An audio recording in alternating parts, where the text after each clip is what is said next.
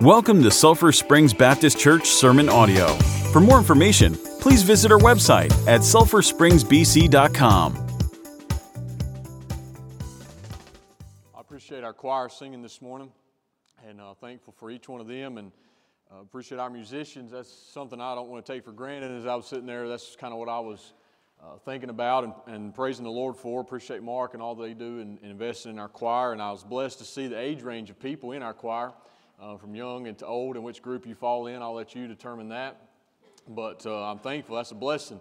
And I appreciate all the young people who are willing to sing. For me, the probably the most uncomfortable position you can put me in is to ask me to sing at least in any kind of isolated context. I'm very thankful for those who will sing and for those who God has gifted to sing. And uh, I'm thankful for that. And I appreciate all who serve in that area and the time you invest in that. I'm, I'm grateful for that, and I don't want that to go unnoticed. So I appreciate the Lord blessing us in that area. Um, if you have your Bibles this morning, uh, I ask you to turn with me to Luke chapter number 2.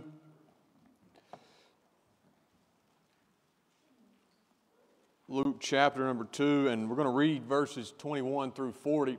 And as you find your place, um, Ethan, if you'll put the next slide up, um, I want to introduce something to you that's coming in the upcoming weeks as you find your place. Uh, beginning in February, unless the Lord changes uh, the direction in which uh, my heart is led at the moment, we're going to start a study on prayer, a series of sermons on prayer. And uh, in other words, there won't be, you know, we studied through Galatians. The study won't be uh, verse by verse in a particular book, but the heading of our study will be prayer. And we're going to look at prayer and people who offered prayer, teachings on prayer in the New Testament uh, over a course of a few weeks and try to build, as you see, our intimacy with God. And I think uh, I recently read a book on prayer, and I think that prayer is often probably a very neglected spiritual discipline in our life. Prayer is not always easy, and prayer may be something that as we begin to study, we realize that we're not as um, keyed in on as we might realize or might think that we are. And so that's what's coming for us beginning, like I said, in February, Lord willing. So be praying about that, be, uh, be practicing prayer yourself, and be praying for me as we prepare for those, uh, those messages coming up. Uh, but for today, we're going to continue looking at, we, since Christmas, have been looking at various texts that have shared with us some insight as to the early days of our Lord. We of course, on Christmas, preached about his birth, and we've just kind of stayed there. And, and what the scriptures give us happened in the days thereafter. And we looked at Matthew's gospel, at what he recorded. And now we're in Luke, and we'll look at the, a couple of things he has recorded um, about the early days of Jesus. And even he has one particular instance, which I think is interesting in that it's the unique, it's the only thing given about the Lord and as a young boy. And in that text, he'll be 12 years old. And uh, so that's interesting to me. It's unique. The only insight we're given, rather uh, than some, some summarizing type verses as to the, the boyhood of Christ. So, uh, Lord willing, that's what we'll look at next week. But today we'll be here and introduced to a couple characters named Simeon and Anna. And so, if you will, I'll ask you to stand with me this morning. Luke chapter number 2, begin reading verse 21, and we'll read through verse number 40 where the Bible says this And when eight days were accomplished for the circumcising of the child, his name was called Jesus, which was so named of the angel before he was conceived in the womb. And when the days of her purification according to the law of Moses were accomplished, they brought him to Jerusalem to present him to the Lord. As it is written in the law of the Lord, every male that openeth the womb shall be called holy to the Lord and to offer a sacrifice according to that which is said in the law of the Lord, a pair of turtle doves or two young pigeons. And behold, there was a man in Jerusalem whose name was Simeon, and the same man was just and devout, waiting for the consolation of Israel, and the Holy Ghost was upon him.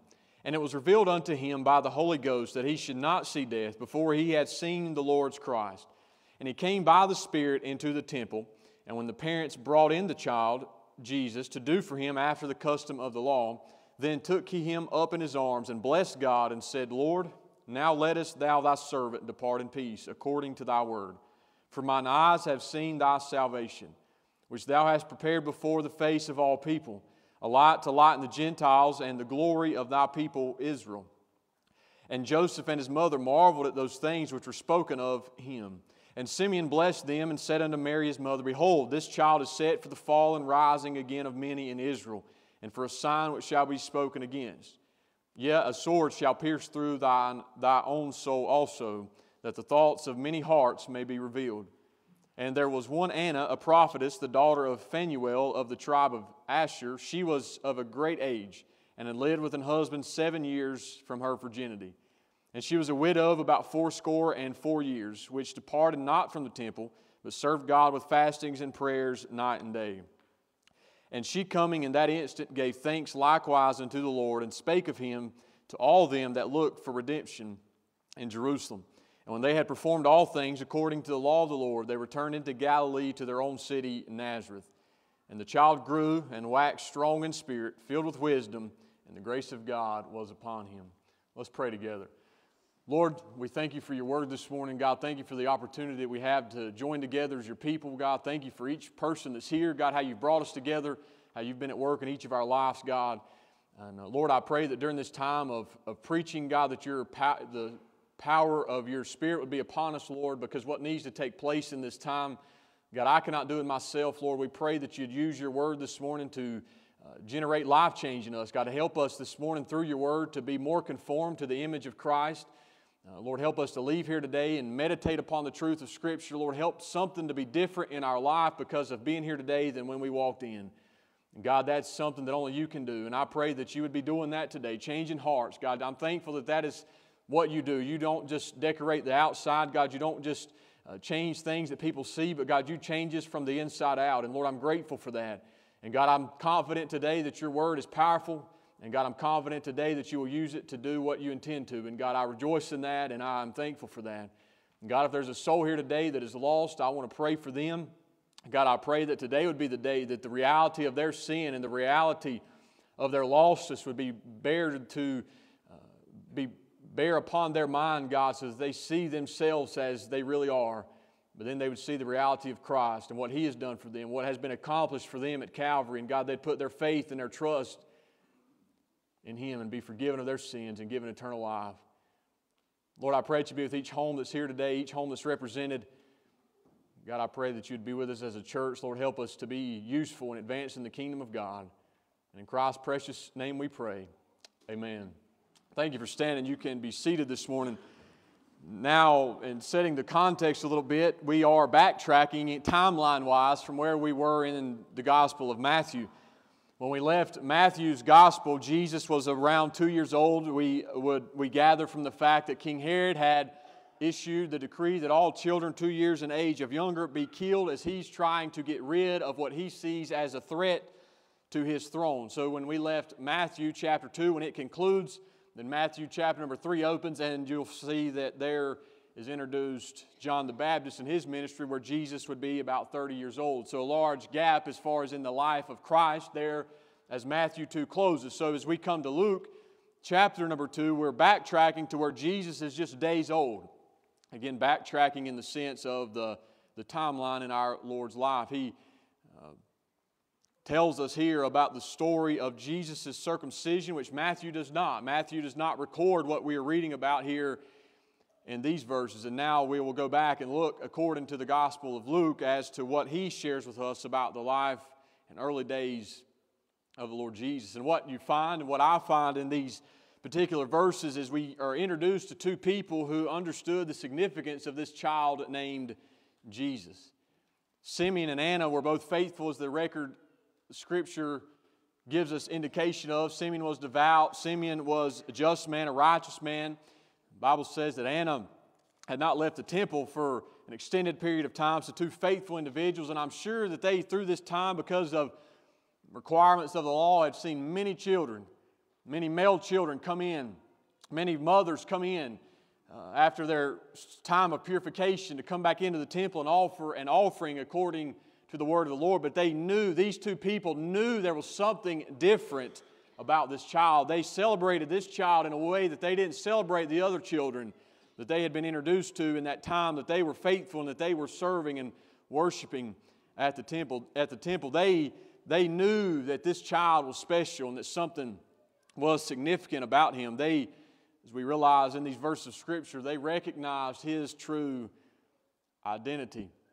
They recognized the value that he really had. And I think that's something that our world fails miserably at today.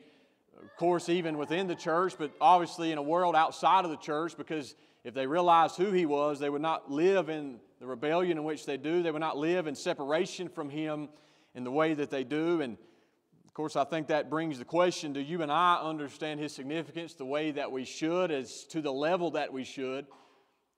And most people, you read that introduction question, you're thinking, Do I understand the significance of Jesus? And to that, you're probably thinking, Well, I'm here. I came to Sunday school this morning. And, and so your answer to that is probably yes as you ponder that in your mind. But a good way to answer that question truthfully is to look at your life over this past week and what it looked like from the time you left last Sunday or the time you left last Wednesday. What is there anything that took place in your life that symbolizes or shows forth, that testifies that you really understand the significance of Jesus?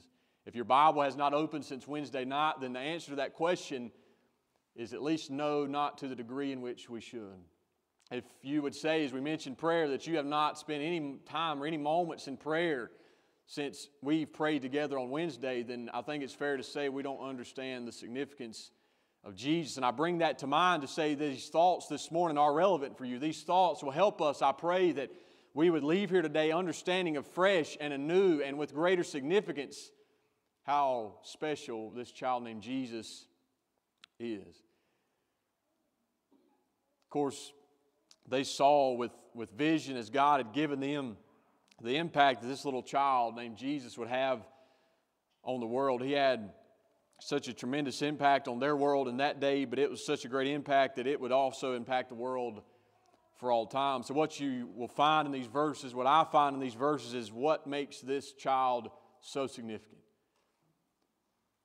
And I pray today that the Lord, if you don't know Him, the Lord would use this to bring light to your life to show you that the reality of who He is. But if you've been saved and understand at least to that level that He is a Savior, that He is Lord, God would give us a greater understanding and then a greater devotion to Him through that understanding.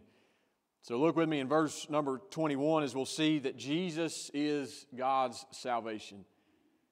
Simeon is the one who's going to declare this, but there's a few things given to you and I leading up to why is Mary and Joseph in the temple at all? Why, what brought them to encounter this man named Simeon?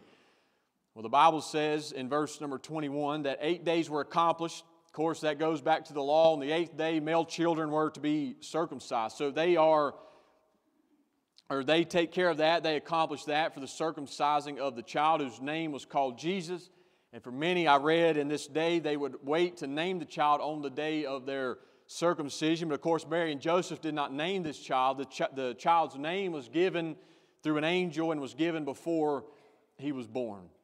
And then Look at verse number 22. The days for purification according to the law of Moses were accomplished. They brought him to Jerusalem to present him to the Lord.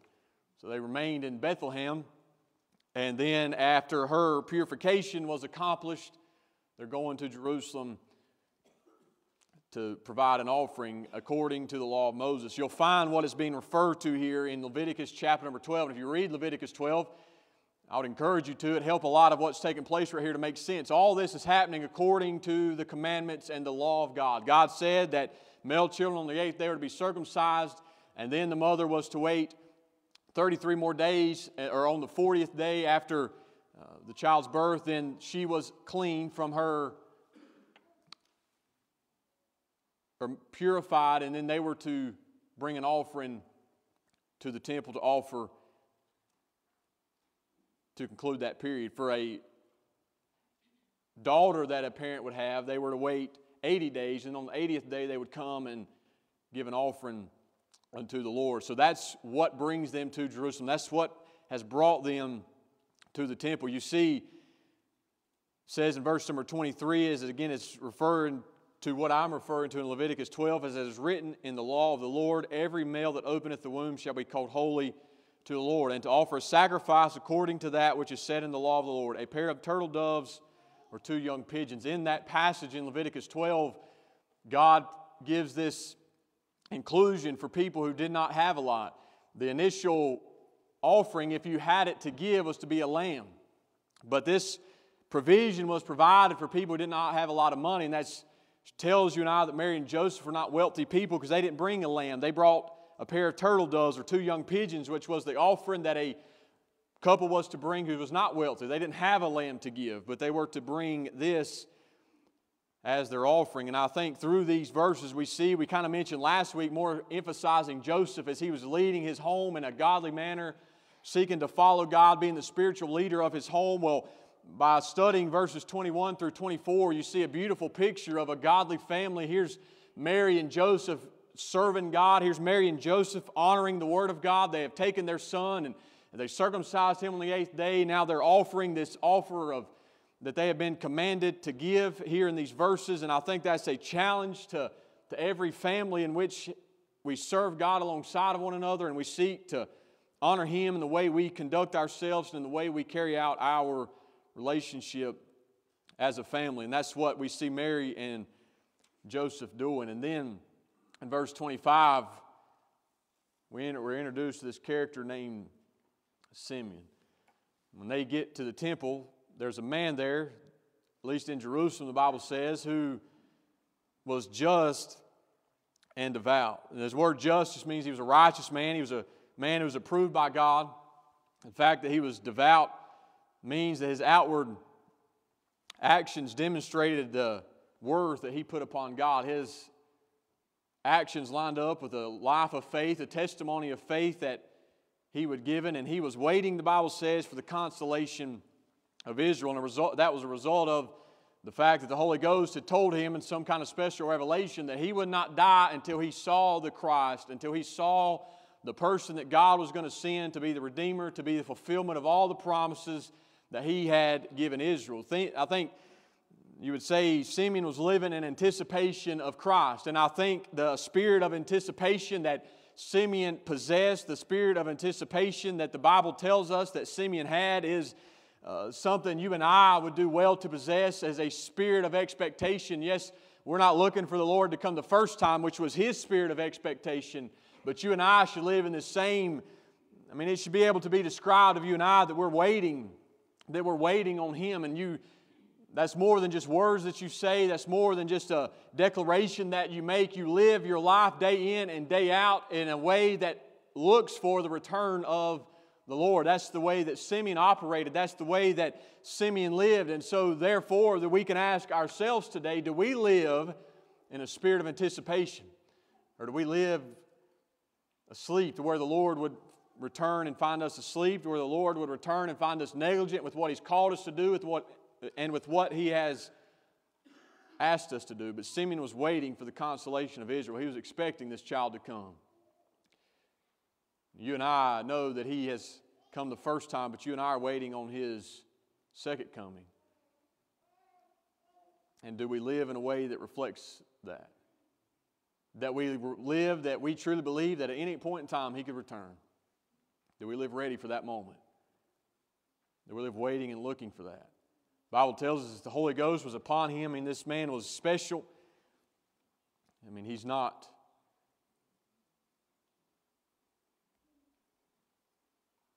overly, he's not anything like the status of Christ, but he is a man that God is going to use, that the Holy Ghost was upon, and it was revealed unto him, according to verse 26, he would not die before he had seen the promised one, the Messiah. So he came by the Spirit, the Spirit's leading him, and he comes to the temple, and then the parents bring in this child named Jesus. And they're come, they've arrived to do after the custom of the law. And then I've tried to picture verse number 28 in my mind as I've studied this week. Is this man, I don't know when God gave him this this revelation that he would not die until he saw the Lord's Christ, but he's been waiting for this consolation. He's been serving. The Bible says he's been just, he's a devout man, he's been faithful.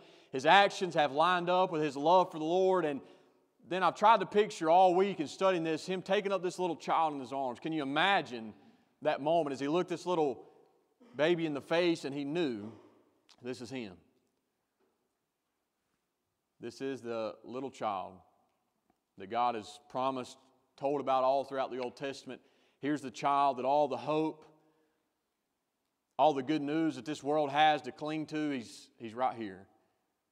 And Simeon gets to hold this little baby. I, we was out to eat last night with Brianna's family, and I, you study stuff, stuff just kind of stays on your mind. And, and uh, her niece, our niece was there, and she's 10 months old, I guess, somewhere in that vicinity. So Jesus is eight days old, so it would have been much smaller than her, but as people were holding her and kind of, of course, passing her around and enjoying time with her, I was thinking, you know, at some point Jesus would have been a little child like Can you imagine holding him? Can you imagine what he would have looked like, what that would have been like as you looked into his eyes and there he is? And seeing that kind of brought this a little bit more to life for me. As you hold a little child, see Chelsea here and others, I mean, just try to imagine what that would be like. Let that bring this to life for you. And Simeon, who knew he was looking for this child, now here he is, and he takes him up in his arms and holds him. And then he has a prayer. He blesses God. He says, Lord, now lettest thou thy servant depart in peace according to thy word. God, you had told, you've told me I would not die until I saw the Christ. And he says, Lord, now let me go in peace.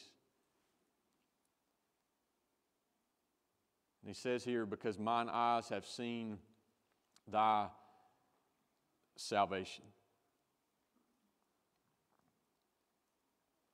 You and I, the significance of Christ is wrapped up in this that He is God's salvation. He is God's provided means for our victory. Of course, in their mind, they're probably thinking more of a literal deliverance, deliverance from Roman oppression, that more of that physical earthly rule that we are now looking for, but they were looking for it at this instance, as many lacked understanding that he was coming first to be a spiritual redeemer, he was coming first to be a spiritual savior. So they, as Simeon says this, he, of course, God had given him revelation, so maybe he knew exactly what would take place. But you and I, as we have the wisdom given to us in the New Testament, understand that He is our spiritual salvation. Yes, one day He will be our physical ruler, He will rule and reign as a literal king, but for now, He is the Lord and King over our hearts and in the spiritual sense. And He was provided by God to be our spiritual victory. He delivers us not from Roman oppression, not from physical hardship primarily, but He delivers us from our sin. With that, we're reminded again, as we've emphasized, especially as we look through Galatians, that you have no other way of salvation but through Christ. Your good, good acts will not cut it. Your good behavior will not do it. Your, your attendance at church will not do it. It is Christ. And it's Christ alone. He is God's salvation. If you deny or reject what God has given us in Christ, then you have no salvation. I have no salvation if we would deny what God has given. And as God's provided means of salvation, as salvation, he says he's a light to lighten the Gentiles. He's the glory of thy people, Israel. This is significant because Simeon is saying Jesus has not just come to be the deliverer, the salvation of Israel. Yes, they were looking for the one who would fulfill all those promises that were given to them. And when he says he, this child will be the glory of the people of Israel, that's what he's referring to. All those prophecies we looked at, we looked at a couple of them leading up to Christmas.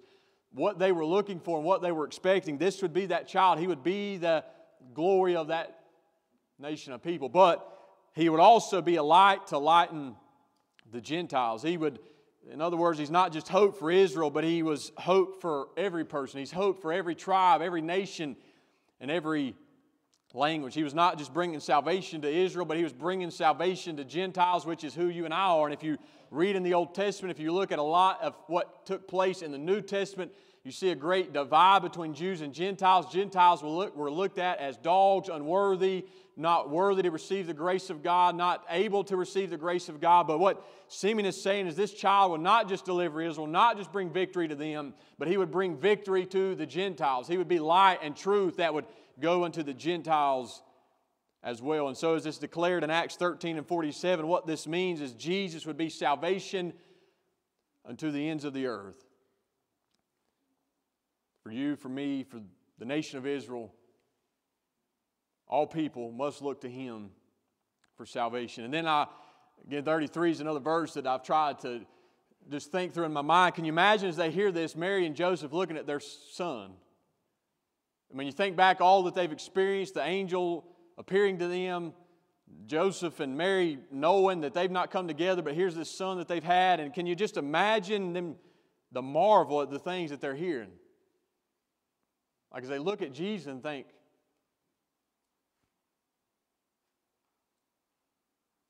what they have in their possession.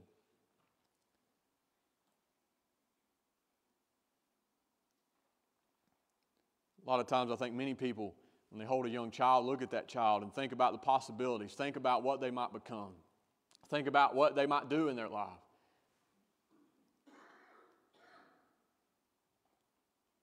That's kind of the picture I have of Joseph and Mary, is that it's recorded in verse 33. They look at their child and they're probably like, I mean, I just figure their mind is blown at what they're hearing about what they have already learned about this child. So we know that Jesus is God's salvation, but Jesus will also lead to the fall and rising again of many. So Simeon now says, Simeon blesses Mary and Joseph and says to Mary, the child's mother, Behold, this child is set for the fall and rising again of many in Israel, and for a sign which shall be spoken against. What, is, what does this mean? Do you mean Jesus has come for the falling of some? Anybody, just about, most people would know, and it makes sense to hear that Jesus would be for the rising again of many. But what does it mean that he would be to the falling of many? The word set in verse number 34 means appointed, destined, or intended by God. So this child is appointed for the fall and rising again of many. It means that he would be for the set or appointed for the falling of many is based upon how people would respond to him. For those who reject Christ, for those who refuse to acknowledge him as Lord, who refuse to acknowledge him for these things that we're looking at this morning, then he is set, he's appointed for your falling. For those who will put their faith in Him, for those who will trust in Him, for those who will grab hold of what the Scripture teaches us about Christ by faith, then He is appointed for your rising again. As Dr. David Jeremiah said, Jesus would either be a stumbling stone or a stepping stone to God. And I think as the Gospels unfold, we see that. We see that carried out with the nation of Israel.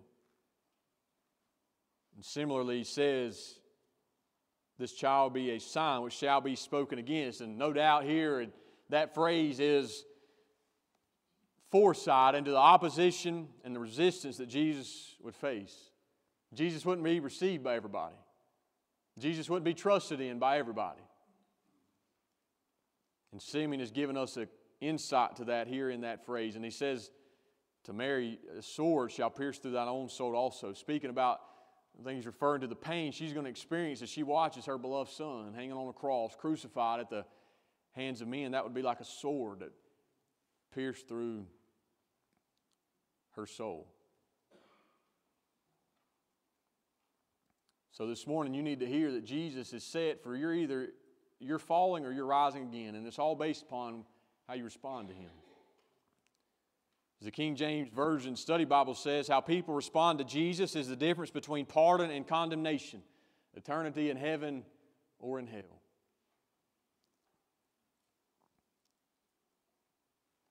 Then we see this morning Anna now comes on the scene.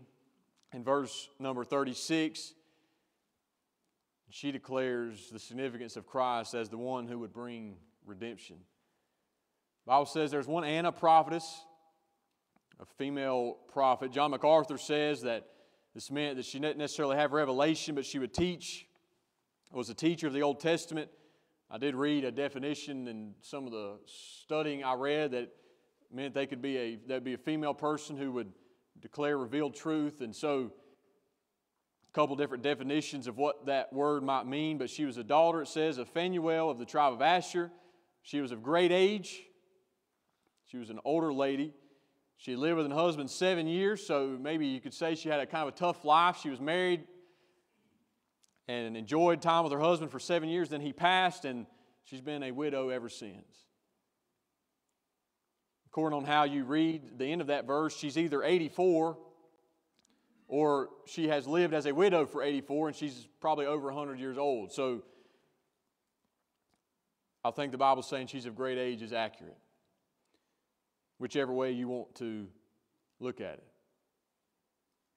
But the Bible says in verse 37 that she departed not from the temple, but she served God with fastings and prayers night and day. And she coming in that instant gave thanks likewise unto the Lord and spake of him to all them that looked for redemption in Jerusalem. So she sees the child, and she, being a prophetess, recognizes again that this child is not like every other male child, not every other child they see coming into the temple. She says there's something different about this child. This child is the fulfillment of all we've been looking for. She says that she was going to go, it says that she was going to go tell all those who looked for redemption in Jerusalem. The word redemption speaks of a payment of a full ransom to free a slave in, in a literal context. And so it speaks of liberation and deliverance. And as I mentioned, since she says redemption in Jerusalem, we, I would gather from that, she's more so speaking about the deliverance of Israel, of the Jewish people from Roman oppression, the more physical, earthly deliverance that many of them were looking for, which is why many of them didn't understand. Even his disciples often argued with when he would talk about, uh, I'm going to have to be crucified and killed. They didn't always understand that. But we understand through the New Testament that Lord also has provided spiritual redemption for us. We were enslaved by sin, held captive by sin, under its power, under its authority, and under all the consequences that came along with it. But Jesus, as our redemption, has liberated us. He's freed us from that state in which we were in. And then, as it should only natural be, what does this woman do? And she realizes this is the one we've been looking for. This is the special child. This is the child who's going to bring redemption. This is the child who's going to bring deliverance. This is the child who's going to bring salvation. What does she do? She goes and tells other people. She knew that there was other people who were devout, other people who were looking for this promise other people who had not forgotten about the Word of God, other people who had not forgotten about trying to live and honor in a way that honors God. And so she went from knowing that this was him to go tell other people. I think that should be the only natural response that we have when we recognize Jesus for who he is. If we truly get a hold of the significance of Jesus, the natural outflow of that will be to go tell other people.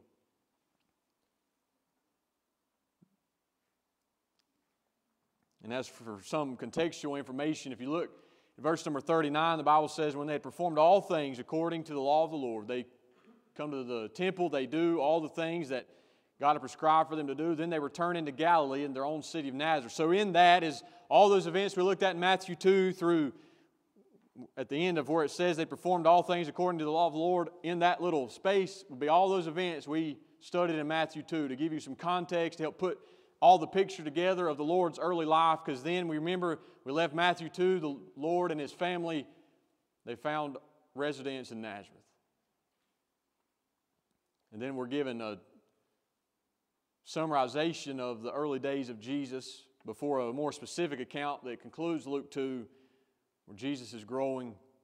He's waxing strong in spirit. The Bible says he's filled with wisdom, and the grace of God was upon him. So, this morning, if you really want to know, if you understand the significance of Jesus, I think it's fair to ask yourself if you've responded to him the way that Simeon and Anna did. And what, what did they do? Well, Simeon blessed God. He thanked God for this child. And Anna gave thanks likewise unto the Lord. And then she went and told other people. Do we do those two things in our life? Do we thank God for sending this Son, understanding He's our salvation? He is appointed for our rising again if we believe upon Him, and He has brought redemption. And because of that, do we thank God for him? Do we do our part in telling others about him, making sure they know about the significance of this child? If you will, this morning I'm going to ask you to stand with me, and our musicians can come around if they will. I mentioned many times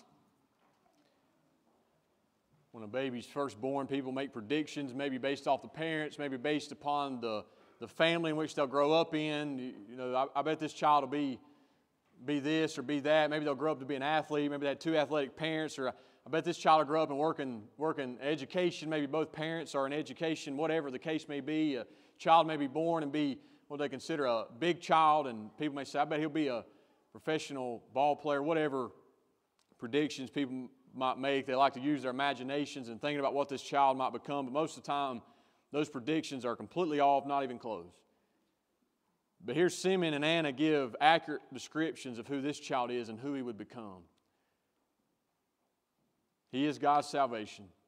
He was set for the rising and fall again of many.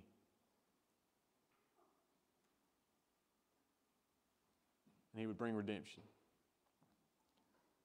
So this morning, bears the question is Christ going to be your way to the Father, or is he going to be a stumbling block for you? He, tells us in John chapter number 14 that he is the way, the truth, and the life. You have no other way but him. If you've never responded to that truth and that reality today, I want to encourage you to do so. And if you have, then do you live day by day, moment by moment, in a way that shows forth the significance that He has in your life? As you search your heart, if God has dealt with you to come and pray during this time, I encourage you to do so. You be obedient to Him as Mark comes around and leads us in a song of invitation.